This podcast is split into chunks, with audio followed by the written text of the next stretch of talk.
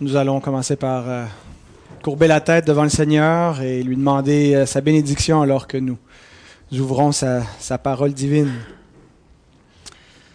Notre Père, notre Roi, notre Dieu, que ton nom soit loué. Merci pour euh, cette convocation, cette sainte convocation en ta présence, pour chanter ta louange, Seigneur, et pour contempler ta gloire. Seigneur, nous voulons la contempler avec ta parole qui nous euh, révèle ta volonté pour nous, qui nous permet de comprendre tes œuvres et euh, ton amour. Et Seigneur, ta parole nous dit que lorsque nous contemplons euh, cette alliance qui est la véritable, la nouvelle alliance en Christ, que nous sommes transformés, que notre être est changé en contemplant la gloire de notre Sauveur. Et nous te prions ce matin que rien ne voile notre intelligence, que l'incrédulité, que la dureté de nos cœurs, notre péché, que les distractions euh, à l'extérieur de nous, mais aussi dans nos propres cœurs, soient, puissent cesser, puissent se taire, afin que nous puissions te voir ce matin. Parle, Seigneur, tes enfants, écoute. Et c'est dans le nom de Christ que nous te demandons ces choses. Amen. Alors, il existe une course euh, dans les milieux chrétiens, les milieux chrétiens protestants et évangéliques, la course aux bénédictions. On court euh, pour être béni de Dieu. Les gens courent euh, dans des séances pour recevoir toutes sortes de choses que Dieu a leur données, toutes sortes de bénédictions, des miracles, des guérisons. Et parfois, on peut développer avec cette, cette conception-là l'idée que vraiment la vie chrétienne, Dieu est le donateur et nous, on est les récepteurs. Et euh, c'est pas faux de voir qu'effectivement, Dieu a beaucoup de choses à nous donner actuellement dans la, vie présente. Mais si nous limitons euh, notre façon de voir la vie chrétienne à ce que Dieu est le donateur et nous, nous recevons simplement, euh, il manque un élément assez important. c'est que nous devons nous aussi donner à Dieu. Alors nous ne sommes pas simplement euh, à la réception, mais nous sommes aussi à l'expédition. Il y a quelque chose qui doit sortir de notre vie euh, pour être offert à Dieu. Et Dieu ne nous demande pas simplement une portion de notre temps ou une portion de notre argent, mais il nous demande nous-mêmes. Il veut que nous lui offrions notre vie en sacrifice vivant. Amen. Et donc, quand on entend cela, on peut se poser la question, suis-je un sacrifice vivant? Est-ce que ma vie est assez consacrée à Dieu? Est-ce que c'est une question qui vous arrive de vous poser peut-être? C'est une question qu'on devrait se poser. Suis-je assez consacré à Dieu? Et je pense que quand on se la pose, on se sent souvent coupable, n'est-ce pas? Et peut-être avec raison, euh, parce qu'on sait bien que notre cœur n'est pas suffisamment dévoué à Dieu, qu'il est souvent même partagé, et que conséquemment nous négligeons l'intimité de notre Seigneur, nous ne recherchons pas sa présence euh, de tout cœur, mais parfois un petit peu de manière formelle et mécanique, un peu à la sauvette pour s'en débarrasser et que pourtant nous consacrons sans difficulté, sans peine, notre temps, notre énergie, notre intérêt pour faire les choses qui, nous intéressent vraiment. On reconnaît aussi qu'on n'évangélise pas suffisamment euh, et que nous faisons bien peu pour euh, soulager les besoins autour de nous et dans le monde, euh, les gens qui sont dans le besoin. Et bien aimé, je pourrais faire euh, un message euh, consacré à fustiger notre tiédeur et notre paresse spirituelle, euh, exacerber nos consciences dans l'espoir que peut-être en se sentant un peu plus coupable, nous allons nous remuer et nous mettre à l'œuvre et prier plus et lire plus sa parole et servir davantage notre Dieu et donner plus de temps et ainsi de suite. Mais c'est pas le but de mon message. mon, but n'est pas d'examiner le manque de consécration, premièrement, dans notre vie, parce que je ne pense pas que le premier problème vis-à-vis de la consécration en Dieu soit le manque de consécration, mais la conception même que nous avons de la consécration à Dieu. Et de là découlent les autres problèmes, incluant le manque de consécration s'il en est. Donc avant de se poser la question, suis-je assez consacré à Dieu? Nous devons répondre à une autre question. Qu'est-ce que la consécration à Dieu?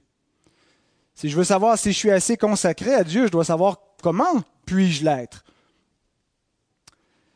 Et nous allons répondre à cette question à partir de l'Épître aux Romains, au chapitre 12, si vous voulez ouvrir, bien que le texte sera affiché à l'avant, mais comme nous verrons d'autres textes, vous pouvez toujours y revenir en l'ayant devant vous. Romains 12. Et les versets euh, qui feront l'objet de notre méditation sont simplement les deux premiers versets de ce chapitre. Il s'agit du 16e et avant-dernier message dans ma série euh, sur le côté sombre de la vie chrétienne. Peut-être que vous avez moins suivi systématiquement cette série parce que ce n'est pas une série expositoire où on y va chapitre par chapitre dans un livre particulier de la Bible, mais c'est plutôt une série thématique où on s'est attardé à, différents euh, euh, aspects plus, plus, plus sombres de la vie chrétienne comme le problème de l'assurance qu'on a vu dans la première partie de cette série il y a plusieurs mois déjà, ensuite euh, la dépression de l'âme, et finalement la vie chrétienne normale, la sanctification, le péché dans la vie du croyant et des questions qui sont reliées à tout cela. Et donc, ce sera le, dernier message de cette portion avant d'amener un, message pour conclure l'ensemble de cette, cette série. Et, et donc, nous allons aborder la question de la consécration à Dieu sous l'angle de quelque chose qui peut être un, aspect sombre de notre vie, un aspect sur lequel on, se sent coupable, où il y a peut-être de la confusion, euh, et tenter d'éclairer par la parole de Dieu ce qui en est. Donc, Romains 12, versets 1 et 2. Je vous exhorte donc, frères, par les compassions de Dieu, à offrir vos corps comme un sacrifice vivant, saint, agréable à Dieu ce qui sera de votre part un culte raisonnable. Ne vous conformez pas au siècle présent, mais soyez transformés par le renouvellement de l'intelligence, afin que vous discerniez quelle est la volonté de Dieu, ce qui est bon, agréable et parfait.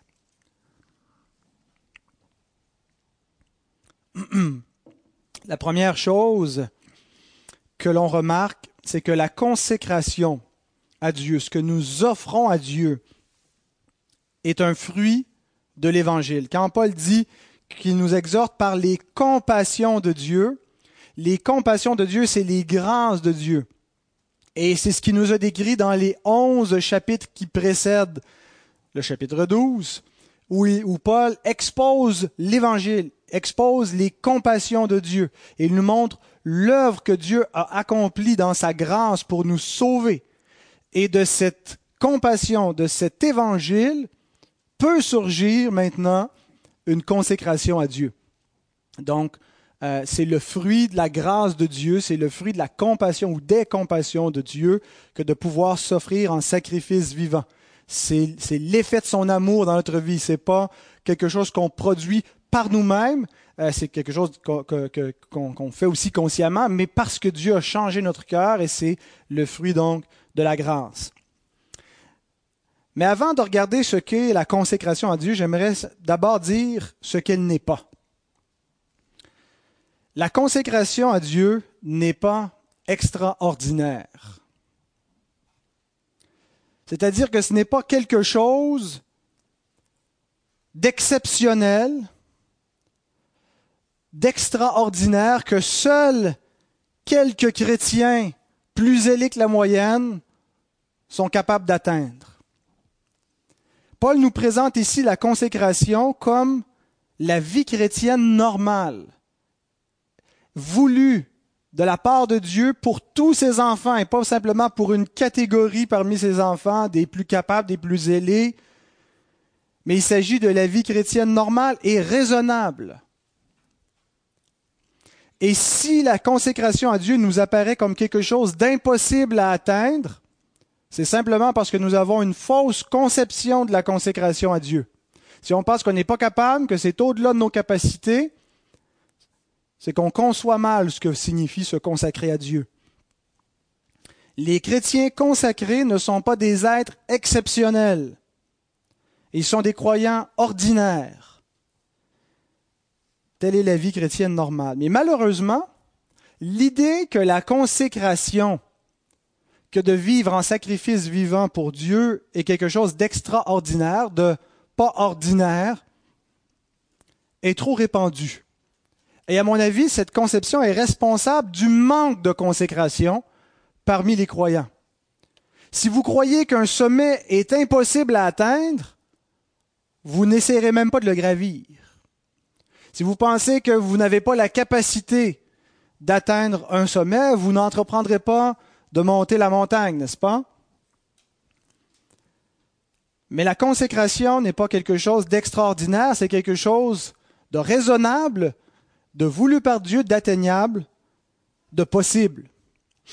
Et lorsqu'on conçoit la consécration de manière extraordinaire, de manière euh, exceptionnelle, on finit par valoriser la vie et l'œuvre de chrétiens qui se sont démarqués de la moyenne. On prend des exemples d'hommes et de femmes, des saints dans le passé qui ont une biographie extraordinaire, et on se dit, ça c'est la consécration à Dieu, rien de moins. Et on finit par mépriser la vie ordinaire et banale des chrétiens. Une biographie, pour être intéressante, un témoignage pour valoir la peine d'être écouté, doit avoir quelque chose de hagiographique. Hein. on doit l'embellir comme le récit d'un saint, de quelqu'un qui a accompli de grands exploits. Sinon, c'est banal, sinon, ça n'a pas vraiment d'intérêt. Et cette façon d'idéaliser certains prédicateurs, certains missionnaires ou quelque autre serviteur de Dieu vient fausser notre compréhension de la consécration. Et alors nous nous sentons coupables de notre insignifiance. Je suis juste un pauvre petit chrétien qui n'a même pas le cœur de se consacrer à Dieu, qui n'a même pas le cœur de mener une vie pour la gloire de Dieu. Et là, on regarde la vie des grands saints, des Hudson Taylor de ce monde et des gens qui ont accompli une grande œuvre et on se sent coupable de notre insignifiance, de notre petitesse. Et on s'imagine que si nous étions une autre personne, on pourrait mener une vie à la gloire de Dieu. Et malheureusement, parfois, nous essayons d'être cette autre personne. Nous essayons d'être ce, ce, missionnaire, ce saint, cet évangéliste que nous ne sommes pas. Et nous nous imaginons que si on n'est pas ce que ce qu'on devrait être, on est inutile pour la cause du royaume de Dieu. Le Seigneur a besoin des gens consacrés et c'est inatteignable pour nous. Bien aimé, telle n'est pas la consécration que Dieu exige de nous.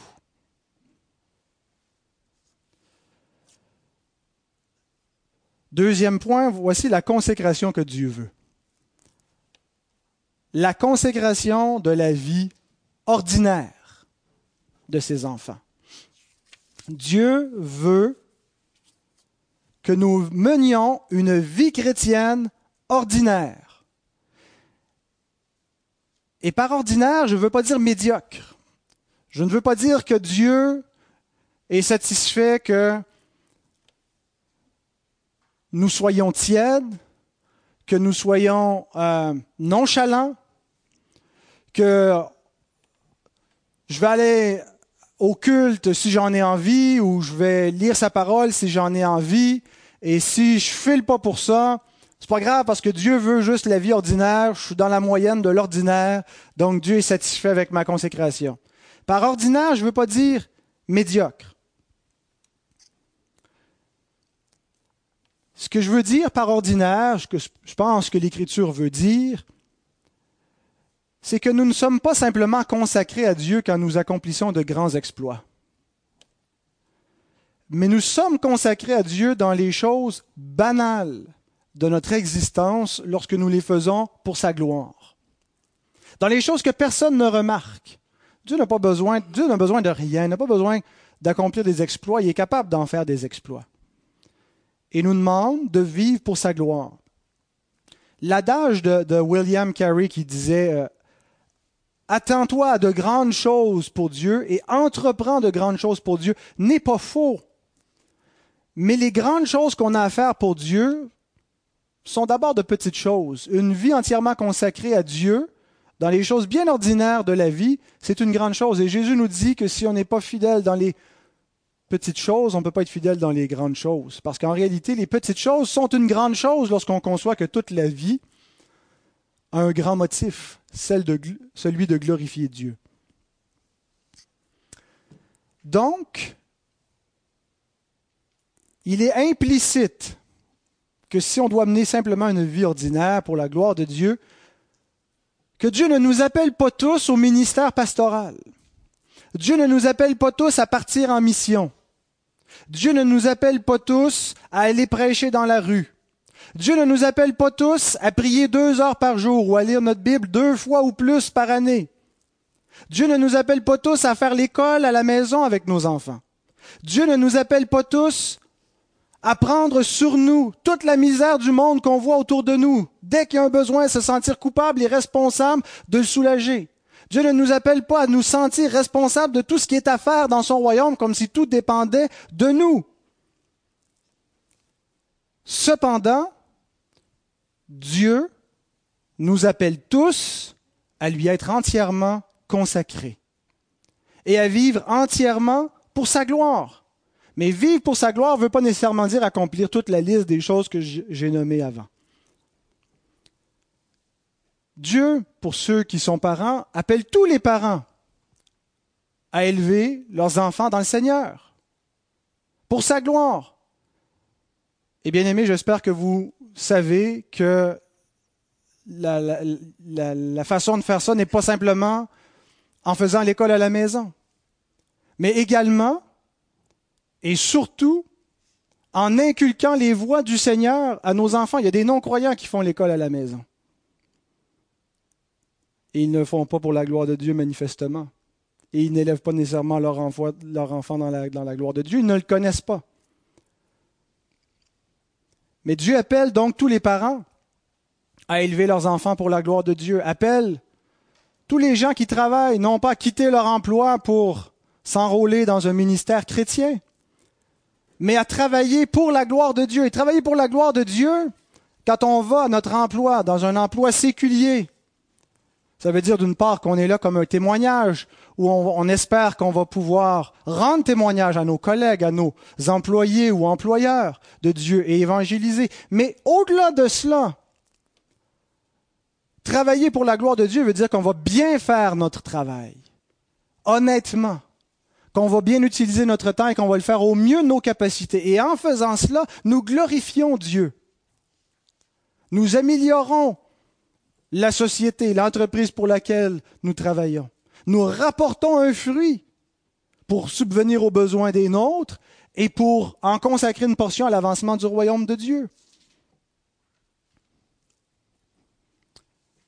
Dieu se consacre des personnes qui ne peuvent pas travailler pour toutes sortes de raisons. Pas ceux qui ne veulent pas, mais ceux qui ne peuvent pas travailler. Glorifie Dieu néanmoins, s'ils veulent se consacrer à lui. Dieu se consacre des enfants. Des enfants qui sont tout petits, qui n'ont pas encore l'autonomie, peuvent vivre pour la gloire de Dieu. S'ils comprennent pourquoi ils existent et qu'ils sont placés dans ce monde et qu'ils ont beaucoup à apprendre avant de devenir des adultes et qui peuvent apprendre en s'amusant, en, en étant curieux de découvrir le monde que Dieu a créé. S'ils réalisent qu'ils sont là pour la gloire de Dieu, pas pour eux-mêmes. Le verset 1 nous dit d'offrir nos corps en sacrifice vivant, c'est-à-dire de consacrer toute notre vie à Dieu. C'est pas et remarquez aussi que Paul parle du corps, d'offrir nos corps en sacrifice vivant. Il ne dit pas simplement d'offrir nos cœurs, mais d'offrir nos corps Ça ne veut rien dire offrir son corps, son cœur. On entend cela parfois, l'idée que ce qui est important, c'est d'offrir nos cœurs à Dieu. Offrir nos cœurs se manifeste toujours au travers de notre corps. Pour venir offrir votre cœur, ici, vous devez y amener votre corps. C'est dans le corps que le cœur s'offre à Dieu et manifeste concrètement que nous vivons pour la gloire de Dieu. Donc, il nous dit trois choses concernant le sacrifice de notre corps à Dieu, qui doit être un sacrifice vivant, saint et agréable à Dieu. Quelqu'un a dit que le problème d'un sacrifice, des sacrifices vivants, c'est qu'ils descendent de l'autel. Le sacrifice euh, des animaux, une fois qu'il était immolé, fini, il ne peut plus descendre de l'autel, il est mort. Mais le sacrifice vivant, lui, il, débarque de l'autel. il ne veut pas se sacrifier. En réalité, c'est exactement le contraire. La, notion d'un sacrifice vivant veut dire un sacrifice qui est perpétuel. C'est vrai que dans l'idée d'un sacrifice vivant, il y a la notion d'un sacrifice volontaire qui peut donc varier notre volonté, pas toujours constante, mais le sacrifice vivant, l'idée première, c'est le sacrifice perpétuel par opposition à un sacrifice ponctuel. Charles Hodge, dans son commentaire sur euh, ce verset, écrit ceci. Il dit ainsi, le sacrifice que nous devons faire n'est pas un culte transitoire comme l'offrande d'une victime qui était consommée en quelques instants sur l'autel, mais il s'agit d'un sacrifice vivant, c'est-à-dire un sacrifice perpétuel qui ne doit jamais cesser ou être oublié. Donc la consécration à Dieu n'est pas premièrement les grands exploits que nous accomplirons dans notre vie pour la gloire de Dieu. Mais c'est premièrement notre vie qui est constamment offerte pour Dieu. Il en est ainsi parce que notre vie n'est pas à nous-mêmes. Notre vie est à celui qui l'a rachetée. Si nous concevons que notre vie est toujours à nous, il y a un problème avec notre conception de l'Évangile. L'Évangile, c'est le rachat de notre vie. Christ a payé. Donc, s'il a payé, c'est qu'elle est à lui. Et l'effet de cela,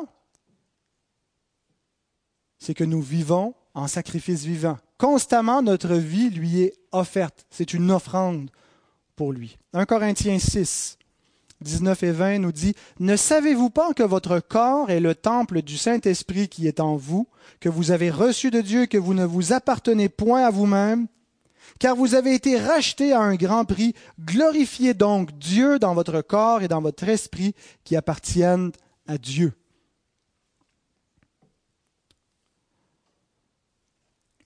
Deuxièmement, il nous dit que le sacrifice de notre corps doit être saint. Non seulement il est vivant, non seulement il s'agit d'une offrande continuelle, perpétuelle, de toute la vie, mais un sacrifice saint.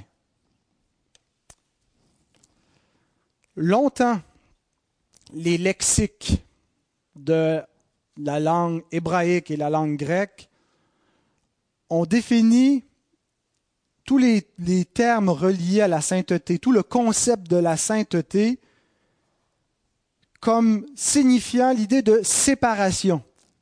Être saint, c'est être séparé de ce qui est profane, de ce qui est ordinaire, de ce qui est corrompu, être séparé du péché.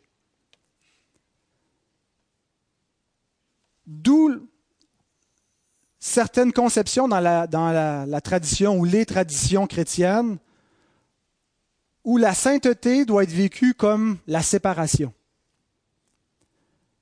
Par exemple, la vie monastique, la vie contemplative, c'est la vie séparée d'une vie profane et séculière, où on ne s'inquiète plus des soucis quotidiens dont tout le monde s'inquiète, mais on ne fait que contempler l'éternité, la gloire de Dieu. On se sépare de ce qui est ordinaire pour, pour vivre simplement tourner vers, Dieu euh, dans une contemplation, dans la prière, dans la méditation. Mais ce n'est pas simplement dans la tradition catholique et la conception monastique que cette conception de la sainteté se révèle. c'est aussi dans notre propre tradition évangélique, où nous retrouvons une conception négative de la sainteté. Être saint, c'est être séparé du monde. C'est se séparer de son lit le matin, se séparer de son confort pour prier. C'est se séparer des divertissements. C'est se séparer des personnes mondaines. Est-ce que ce n'est pas quelque chose qu'on constate dans nos milieux, une telle conception de la sainteté, se séparer Jusqu'à récemment, c'était la conception qu'on retrouvait dans les lexiques. Mais des recherches très importantes ont été faites sur l'usage terminologique dans les textes anciens de tous, les termes qui touchent à la sainteté. Agios en grec, kadosh en hébreu. Et donc, pour comprendre comment l'Écriture l'utilise, il faut aussi comprendre le contexte euh, culturel, la connotation que la sainteté avait dans l'usage courant. Et il est fort intéressant de constater que c'est exactement l'inverse d'une notion de séparation qu'on retrouve à la base du concept de sainteté. La sainteté n'est pas d'être séparé de, mais d'être consacré à. Se séparer de quoi que ce soit ne rend pas saint. Il y a des gens qui, ne connaissent pas Dieu, des moines tibétains qui recherchent la vérité, qui cherchent Dieu et qui se séparent de tout et qui vivent comme des ascètes enfermés de toute la vie du monde pour rechercher. Sont-ils saints? Ils sont pas saints. La sainteté n'est pas la séparation de quoi que ce soit, mais la consécration à Dieu. Et s'il en résulte une séparation d'avec le péché, d'avec d'autres, d'autres choses, c'est simplement une conséquence de la consécration. C'est pas la séparation qui produit la sainteté, mais c'est la consécration à Dieu qui produit la sainteté. Et il y a des, des, des implications énormes de comprendre la sainteté dans ce sens positif, non pas de séparer d'eux, mais de consacrer à. Dieu ne nous demande pas d'arrêter de vivre pour être saint. Il ne nous dit pas que si nous voulons être saints, nous devons cesser cette vie ordinaire, cette vie où on est obligé d'avoir un travail séculier, on est obligé de faire un peu comme tout le monde. Ce qu'il nous dit, c'est que pour être saints, nous devons vivre pour lui. Non pas arrêter de vivre, mais vivre pour lui. Nous n'avons pas besoin de quitter notre emploi, à moins que notre emploi soit quelque chose qui soit contraire au commandement de Dieu. Nous n'avons pas besoin de quitter nos intérêts, nos hobbies, pour être saints. Nous n'avons pas besoin d'arrêter de jouir de la vie Psaume 127, verset 2 nous dit que c'est en vain que nous mangeons le pain d'affliction. C'est en vain qu'on se couche tard et qu'on se lève tôt le matin quand on a une, espèce d'attitude négative vis-à-vis de la piété comme si c'était une question de privation. Parce que Dieu en donne autant à son bien-aimé pendant qu'il dort. Paul rappelle à Timothée qu'il existe toutes sortes de doctrines de démons qui, enseignent que la sainteté est une privation. Mais nous dit Dieu nous donne toutes choses avec abondance afin que nous en jouissions pour sa gloire. Pas que nous nous en privions. Et lorsqu'on ajoute des commandements que Dieu n'a pas ajoutés, qu'on ajoute des privations que Dieu ne nous commande pas, nous falsifions la sainteté. Et nous pouvons nous convaincre nous-mêmes que nous sommes saints en observant ces rituels et ces privations et ces, ces exercices alors qu'il n'en est rien. Nous pensons que de nous séparer des pécheurs nous rend saints alors que l'Écriture nous dit de les aimer et de nous entourer de pécheurs, pas pour vivre comme eux, mais pour les aimer pour la gloire de Dieu, pour leur montrer l'amour de Dieu et leur parler de Dieu et les conduire dans ses voies. mais nous avons une conception négative de la sainteté. Éloignez-vous des pécheurs, éloignez-vous de toutes sortes de choses bonnes que Dieu a créées parce qu'elles sont mauvaises. On pense que de s'abstenir, par exemple, de prendre du vin nous rend saint. S'abstenir de prendre du vin rend pas saint. Et en prendre ne rend pas saint non plus. Ce qui rend saint, c'est s'en abstenir pour la gloire de Dieu ou en prendre pour la gloire de Dieu. 1 Corinthiens 10, 31, Soit donc que vous mangiez, soit que vous buviez, soit que vous fassiez quelque autre chose, faites tout pour la gloire de Dieu. Ce qui rend saint, c'est de manger et de boire pour la gloire de Dieu, de jeûner pour la gloire de Dieu, de faire tout ce qu'on fait pour la gloire de Dieu. C'est ce que j'essaie d'inculquer quotidiennement mes enfants. Lorsqu'on s'assoit le, matin, chaque matin, autour de la table et qu'on mange nos toasts au beurre de pinot, je leur dis, les enfants, on ne mange pas juste parce qu'on a faim. Pourquoi est-ce qu'on mange? On mange pour la gloire de Dieu. C'est le motif le plus noble pour lequel nous mangeons. Pourquoi est-ce qu'on mange pour la gloire de Dieu? Parce qu'on a besoin d'énergie pour vivre. Et tout ce qu'on va faire aujourd'hui, c'est pour la gloire de Dieu.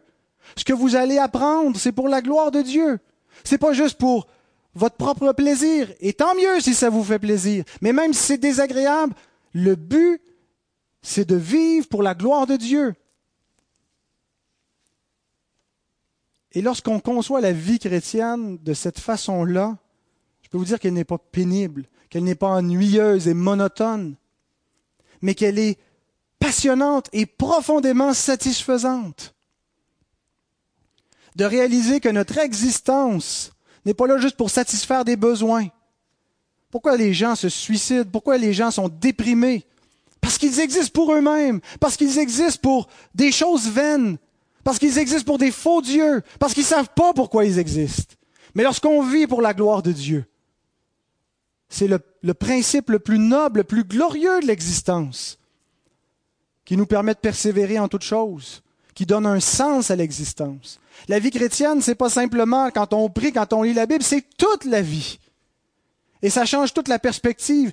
Et, et c'est seulement ce genre de consécration à Dieu qui va produire une adoration vivante. Pourquoi est-ce que notre prière est sec? Pourquoi est-ce que notre lecture de la parole est sec? Parce qu'on ne vit pas pour la gloire de Dieu. Parce qu'on détache notre culte personnel ou notre culte en Église du reste de l'existence. Mais lorsque toute l'existence est pour la gloire de Dieu, le culte est vivant c'est la continuité toute naturelle d'arriver dans l'intimité avec Dieu. C'est comme si, imaginez que, la personne avec qui vous êtes marié, si vous êtes marié, vous n'avez aucune communion, aucun rapport, vous ne partagez rien avec cette personne-là, et un bon moment donné, il faut arriver dans l'intimité, se regarder dans les yeux, passer un moment. Il ne se passera pas grand-chose. Hein, comme on dit, ça va être assez, assez assez sec. Mais lorsque notre compagnon, notre compagne et la personne avec qui nous partageons notre vie. L'intimité avec cette personne devient la chose la plus naturelle, la plus agréable pour notre âme. Il en va de même de notre communion avec Dieu. Si nous lui sommes constamment consacrés, si nous vivons pour sa gloire dans tout ce que nous faisons, notre vie d'adoration va être riche, va être bénie. Bien-aimé, Dieu vous a fait des dons. Tout ce que vous avez, c'est Dieu qui vous l'a donné. Dieu vous a placé dans des circonstances il vous a placé à un endroit unique dans l'univers. Il n'y a personne d'autre qui est à l'endroit où vous êtes. Et il vous a choisi, vous, personnellement, pour être là, pour le servir. Et vous n'avez pas besoin de changer de place, vous n'avez pas besoin de devenir une autre personne. Il est possible que Dieu va changer beaucoup de choses dans votre vie en cours de route pour le servir, qu'il va ouvrir des portes qui ne sont pas ouvertes en ce moment. Mais il n'y a aucune raison pour ne pas servir Dieu, pour ne pas se consacrer à lui en ce moment même. Tout ce que nous faisons, nous devons le faire pour la gloire de Dieu. C'est un, bon, moyen d'évaluer en se posant la question au cours de la journée, dans notre besoin, dans les choses que nous faisons, est-ce que je peux dire que ce que je suis en train de faire, je le fais pour la gloire de Dieu? Et si je ne peux pas dire que je le fais pour la gloire de Dieu, je suis aussi bien d'arrêter tout de suite. Parce que je ne dois pas vivre pour autre chose que pour sa gloire. Il est Dieu. Et troisièmement, il nous dit que ce sacrifice, en plus d'être vivant et d'être saint, lui est agréable. Il y a quelque chose de profondément gratifiant dans le cœur d'un enfant lorsqu'il a l'approbation de ses parents. Lorsqu'il ressent que ses parents sont fiers de lui. Et les parents, je vous exhorte, on est, on à disputer, à, reprendre nos enfants, leur faire connaître leurs leur mauvais coups et, les reprendre. Soyons pleins de, générosité pour leur montrer notre, notre affection et que nous sommes fiers d'eux lorsqu'ils font le bien, lorsqu'ils font ce qu'on leur demande. N'ayons pas peur de, leur dire et que n'ayons pas peur que ça va provoquer d'eux des êtres orgueilleux et vaniteux. Au contraire, c'est quelque chose d'extrêmement bénéfique. Imaginez maintenant de savoir que nous plaisons à Dieu. De savoir que notre Père est satisfait de nous. Il y a un sentiment de tout est parfait. J'ai pas besoin de faire rien de plus, rien de moins, tout est parfait. Il y a une tranquillité, il y a une paix qui en découle, il y a une joie. Eh bien, c'est extraordinaire. Nous plaisons à Dieu. Lorsque, ayant été rachetés par le Christ, complètement sanctifiés par son offrande, notre vie devient une offrande pour son Père, qui est notre Père.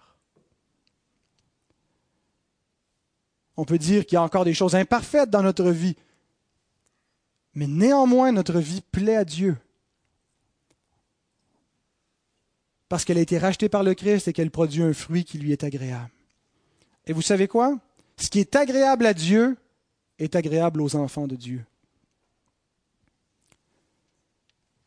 Est-ce que quelque chose pourrait être agréable à Dieu, ne pas nous être agréable à nous, qui avons reçu une nature nouvelle selon notre Père.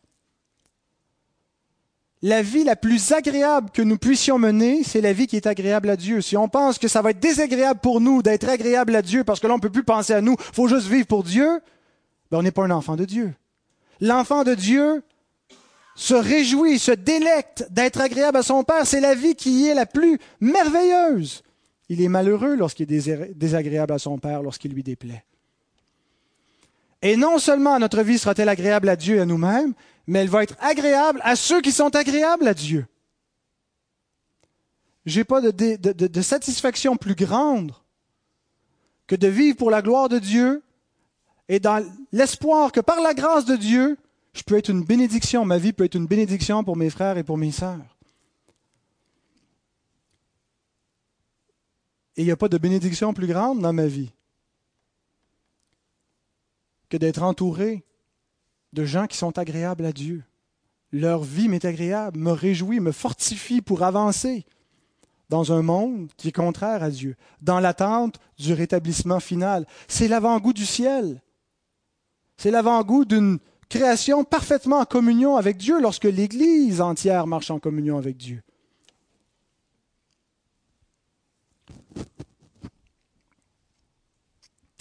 Mais c'est important de ne pas arrêter au verset 1 et de lire ce que Paul nous dit au verset 2. Ne vous conformez pas au siècle présent, mais soyez transformés par le renouvellement de l'intelligence, afin que vous discerniez quelle est la volonté de Dieu, ce qui est bon, agréable et parfait.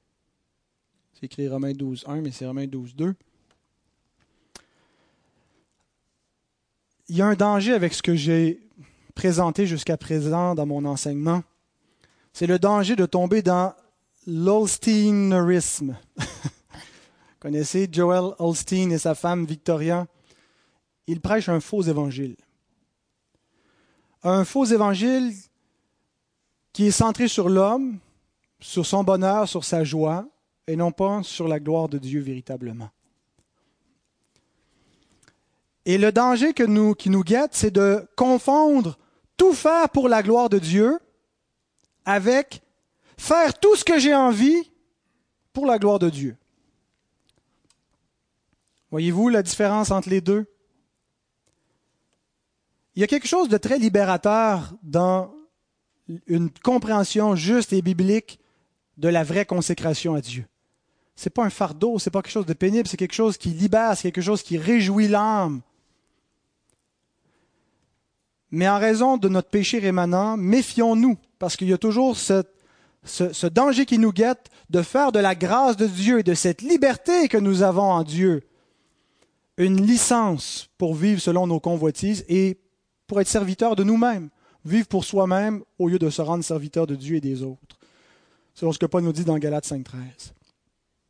Donc il nous faut plus que d'accepter cette notion fondamentale, tout ce que je fais, je le fais pour la gloire de Dieu.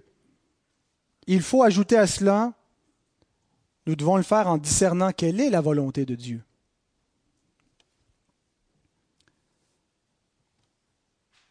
Tout ce que je fais, je le fais pour la gloire de Dieu, mais tout ce que je fais doit correspondre à la volonté de Dieu. La Bible nous dit tout ce qu'on a besoin de savoir pour être en mesure de faire la volonté de Dieu. Il existe dans nos milieux une conception un peu mystique de ce qu'est la volonté de Dieu, quelque chose de caché qui va nous être révélé par des intuitions, par des révélations ponctuelles que Dieu va nous donner. Je ne pense pas du tout que c'est de cela que Paul parle en, nous, en utilisant l'expression volonté de Dieu. En parlant de faire la volonté de Dieu, il nous parle de conformer notre vie à sa volonté révélée, à sa parole qui nous indique ce que Dieu veut. Nous n'avons pas besoin de chercher des choses mystérieuses. Il est possible que Dieu va nous conduire dans des, des, des, des applications personnelles dans notre vie sur certains points. Ce n'est pas quelque chose qu'on va écrire.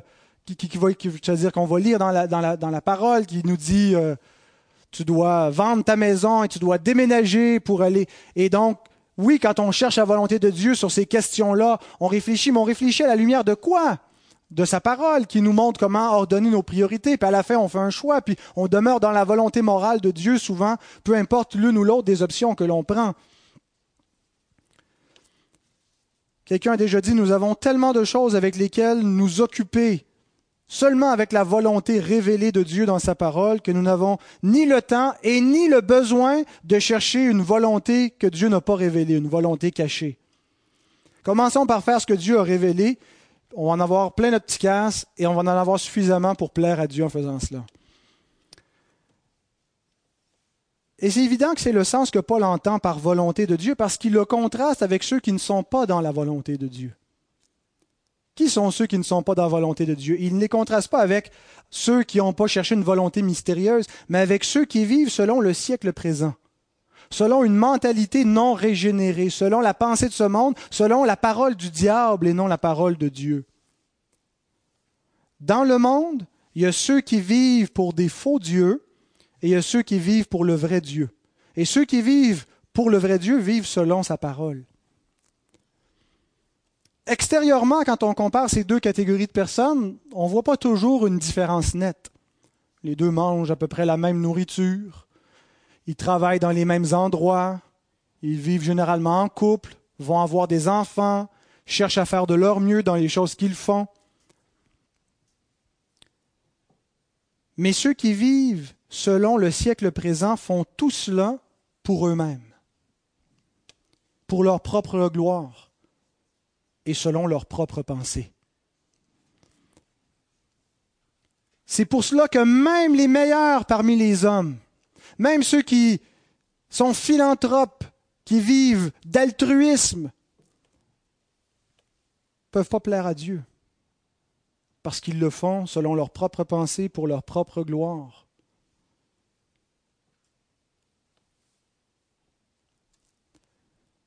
Mais il est dit, cela est différent pour les croyants, pour les chrétiens, selon ce que nous lisons dans 2 Corinthiens 5, 14 et 15. Car l'amour de Christ nous presse parce que nous estimons que si un seul est mort pour tous, tous donc sont morts, et qu'il est mort pour tous afin que ceux qui vivent ne vivent plus pour eux-mêmes, mais pour celui qui est mort et ressuscité pour eux. La différence entre le chrétien et le non-chrétien n'est pas premièrement extérieure. Mais dans leur motif fondamental de vie. L'un vit pour lui-même, pour le Dieu du moi, ou pour une autre idole, tandis que l'autre vit pour Dieu, pour Christ. Bien sûr, l'application de, de ce changement de cœur se fait progressivement. C'est pour ça qu'il dit soyez transformés, littéralement métamorphosés. Il y a un processus que ça va se faire, cette métamorphose, selon une intelligence renouvelée. Dieu a fondamentalement renouvelé votre intelligence et il va se produire une métamorphose. Marchez dans cette métamorphose. Vivre pour lui, c'est vivre selon sa volonté. Vivre selon sa volonté, c'est vivre selon sa parole. Jean 8, 31. Si vous demeurez dans ma parole, vous êtes vraiment mes disciples. Jésus prie pour ses disciples dans Jean 17 et il dit ceci à son Père, Je leur ai donné ta parole et le monde les a haïs. Parce qu'ils ne sont pas du monde, comme moi je ne suis pas du monde. Je ne te prie pas de les ôter du monde, mais de les préserver du mal. Ils ne sont pas du monde, comme je ne suis pas du monde. Sanctifie-les par ta vérité, ta parole est la vérité. Comme tu m'as envoyé dans le monde, je les ai aussi envoyés dans le monde. Bien-aimés, nous sommes envoyés, chacun d'entre nous, comme missionnaires dans le monde. Pas nécessairement en ayant besoin de quitter. Certains seront appelés à quitter, à s'en aller, implanter des églises, à annoncer la parole, mais chacun est missionnaire là où Dieu l'a placé. Et être missionnaire consiste simplement à garder la parole de Dieu, à la proclamer, à vivre conformément à cette parole. Si on trouve que c'est banal, que c'est trop facile, que c'est pas ça, chercher la volonté de Dieu, se consacrer à lui, c'est parce qu'on n'a pas encore compris la profondeur de sa parole et surtout on n'a pas compris à quel point on est encore loin d'être conforme à cette parole, qu'il reste encore beaucoup de travail à faire dans notre vie et qu'on est mieux de se mettre à l'œuvre pour, pour devenir conforme à cette parole. Cette parole va nous apprendre à aimer selon la définition divine de l'amour, va nous montrer comment aimer nos enfants véritablement, pas selon les standards du monde. C'est quoi aimer nos enfants? C'est quoi aimer notre femme, notre mari? C'est quoi honorer nos parents? C'est quoi aimer son prochain? C'est quoi vivre pour la gloire de Dieu dans ce monde, dans tout ce que nous faisons? C'est la parole de Dieu qui va nous apprendre tout cela à mesure que nous en approfondissons notre connaissance, que nous nous exposons à la prédication de sa parole, que nous communions avec ceux qui sont en communion avec Dieu et que nous partageons avec eux sa parole. Et c'est en faisant cela que nous devenons la lumière du monde, que nous vivons selon la volonté de Dieu et qu'on risque de nous demander raison de l'espérance qui est en nous. Dernière question, par rapport à la consécration qui est sous-jacente, suis-je obligé d'évangéliser? Je trouvais que c'était une question importante qui n'était pas directement, adressée dans le texte, mais je voulais quand même dire un mot. Je sais que j'ai déjà dépassé mon temps, ça m'arrive tout le temps ces temps-ci. Mes notes, j'en ai pas plus, mais J'imagine qu'il doit se passer quelque chose qui fait que j'élabore un peu trop mes notes. Mais je termine avec ce dernier point. Notre problème avec l'évangélisation, c'est que nous la concevons comme une activité plutôt qu'un mode de vie et que nous avons une mentalité de vendeur plutôt que d'être animés par l'amour du prochain.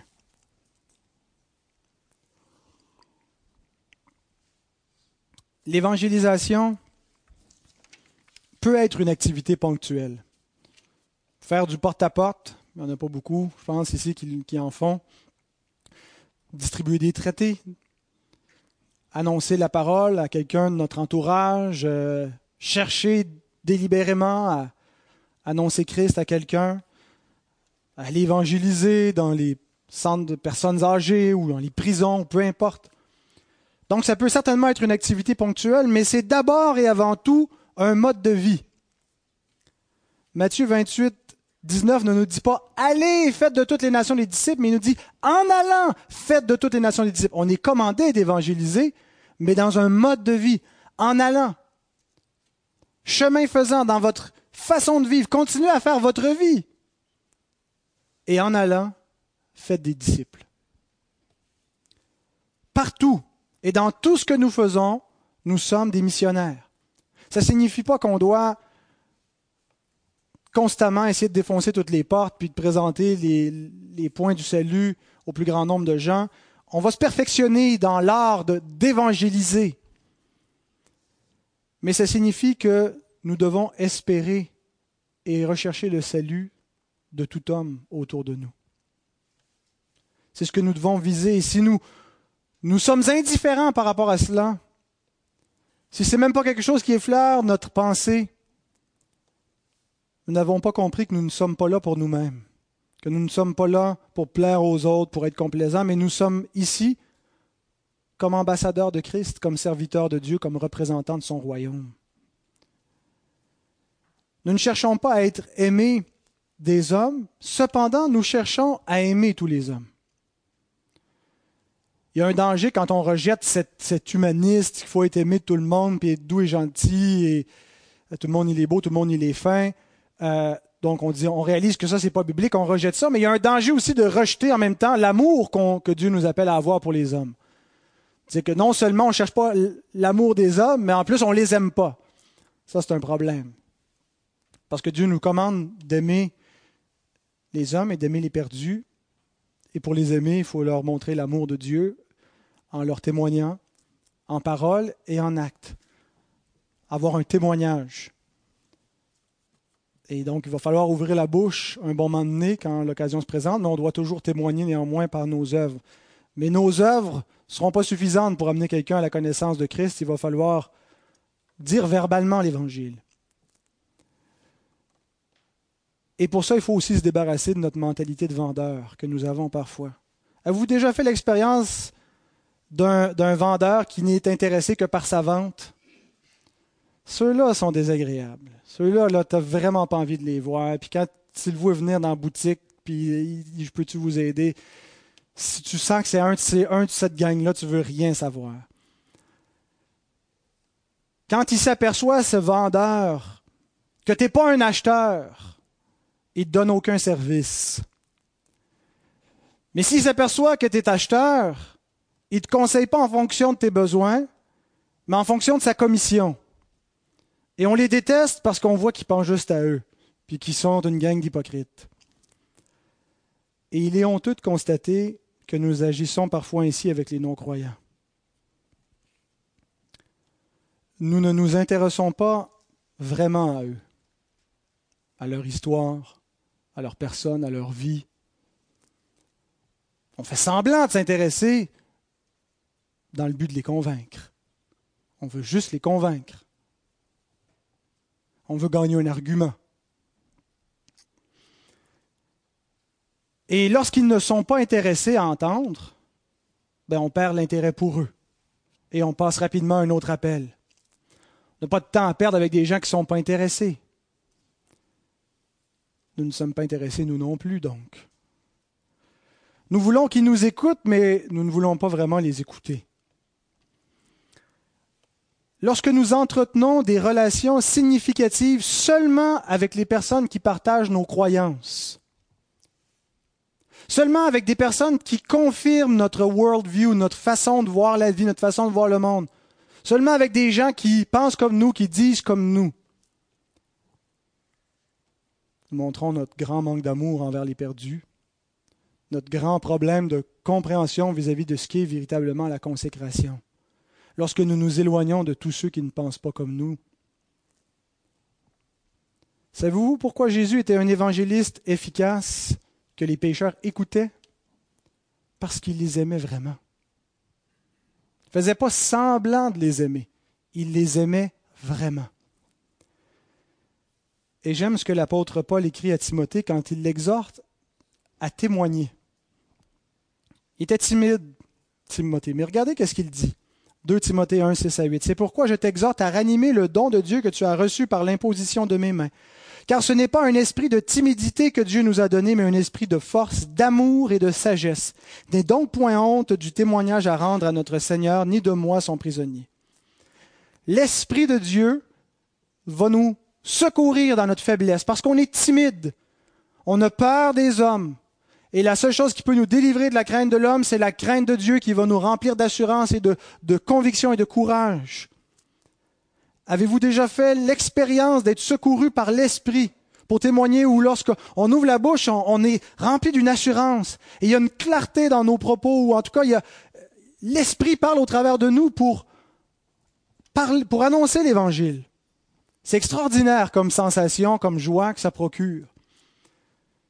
Mais ce n'est pas simplement un esprit de force et de sagesse, c'est aussi un esprit d'amour. Parce que ce n'est pas simplement notre timidité et notre manque de, de, savoir-faire qui doit être secouru, c'est aussi notre manque d'amour. Dernière citation de Martin Lloyd Jones qui commande ce verset en disant Il n'y a qu'une seule façon d'être libéré du moi. Il faut devenir si absorbé par quelqu'un ou par ou quelque chose d'autre qu'il n'y a plus de place pour penser au moi. Dieu soit loué. L'Esprit de Dieu rend cela possible. Il n'est pas uniquement un esprit de force, mais il est aussi un esprit d'amour. Réfléchis à cela, dit-il à Timothée, et en réfléchissant, tu seras absorbé par l'amour de Dieu et tu t'oublieras toi-même. L'esprit d'amour te délivrera de ton propre intérêt et de ta propre préoccupation. Donc c'est là où devrait nous mener la consécration à Dieu, à ce genre d'évangélisation qui devient plutôt un mode de vie et qui est motivé par un amour véritable pour les perdus. Conclusion, la consécration n'est pas un sommet qui est impossible à atteindre. C'est la vie chrétienne normale. C'est la vie chrétienne que nous sommes tous commandés de vivre. La consécration ne consiste pas uniquement dans des actes de piété, comme la prière, comme la lecture de la parole. Certainement que ça inclut ces moyens de grâce qui sont au cœur de la consécration, mais ça inclut les choses ordinaires de la vie quotidienne. La consécration consiste à vivre pour la gloire de Dieu dans tout ce que nous faisons. Cette consécration procède d'un changement de cœur qui fait qu'on ne vit plus pour nous-mêmes, mais pour Dieu, et dorénavant notre existence est fondée sur sa parole, pas sur la parole des hommes qui se reflètent dans la mentalité du siècle présent, mais selon la parole de Dieu, et ça produit un, un fruit continuel qui est l'amour. L'amour de Dieu nous étreint et il se reproduit dans notre propre amour pour les perdus. Une telle vie, bien-aimée, plaît à Dieu et elle est agréable à tous ceux qui plaisent à Dieu. Amen.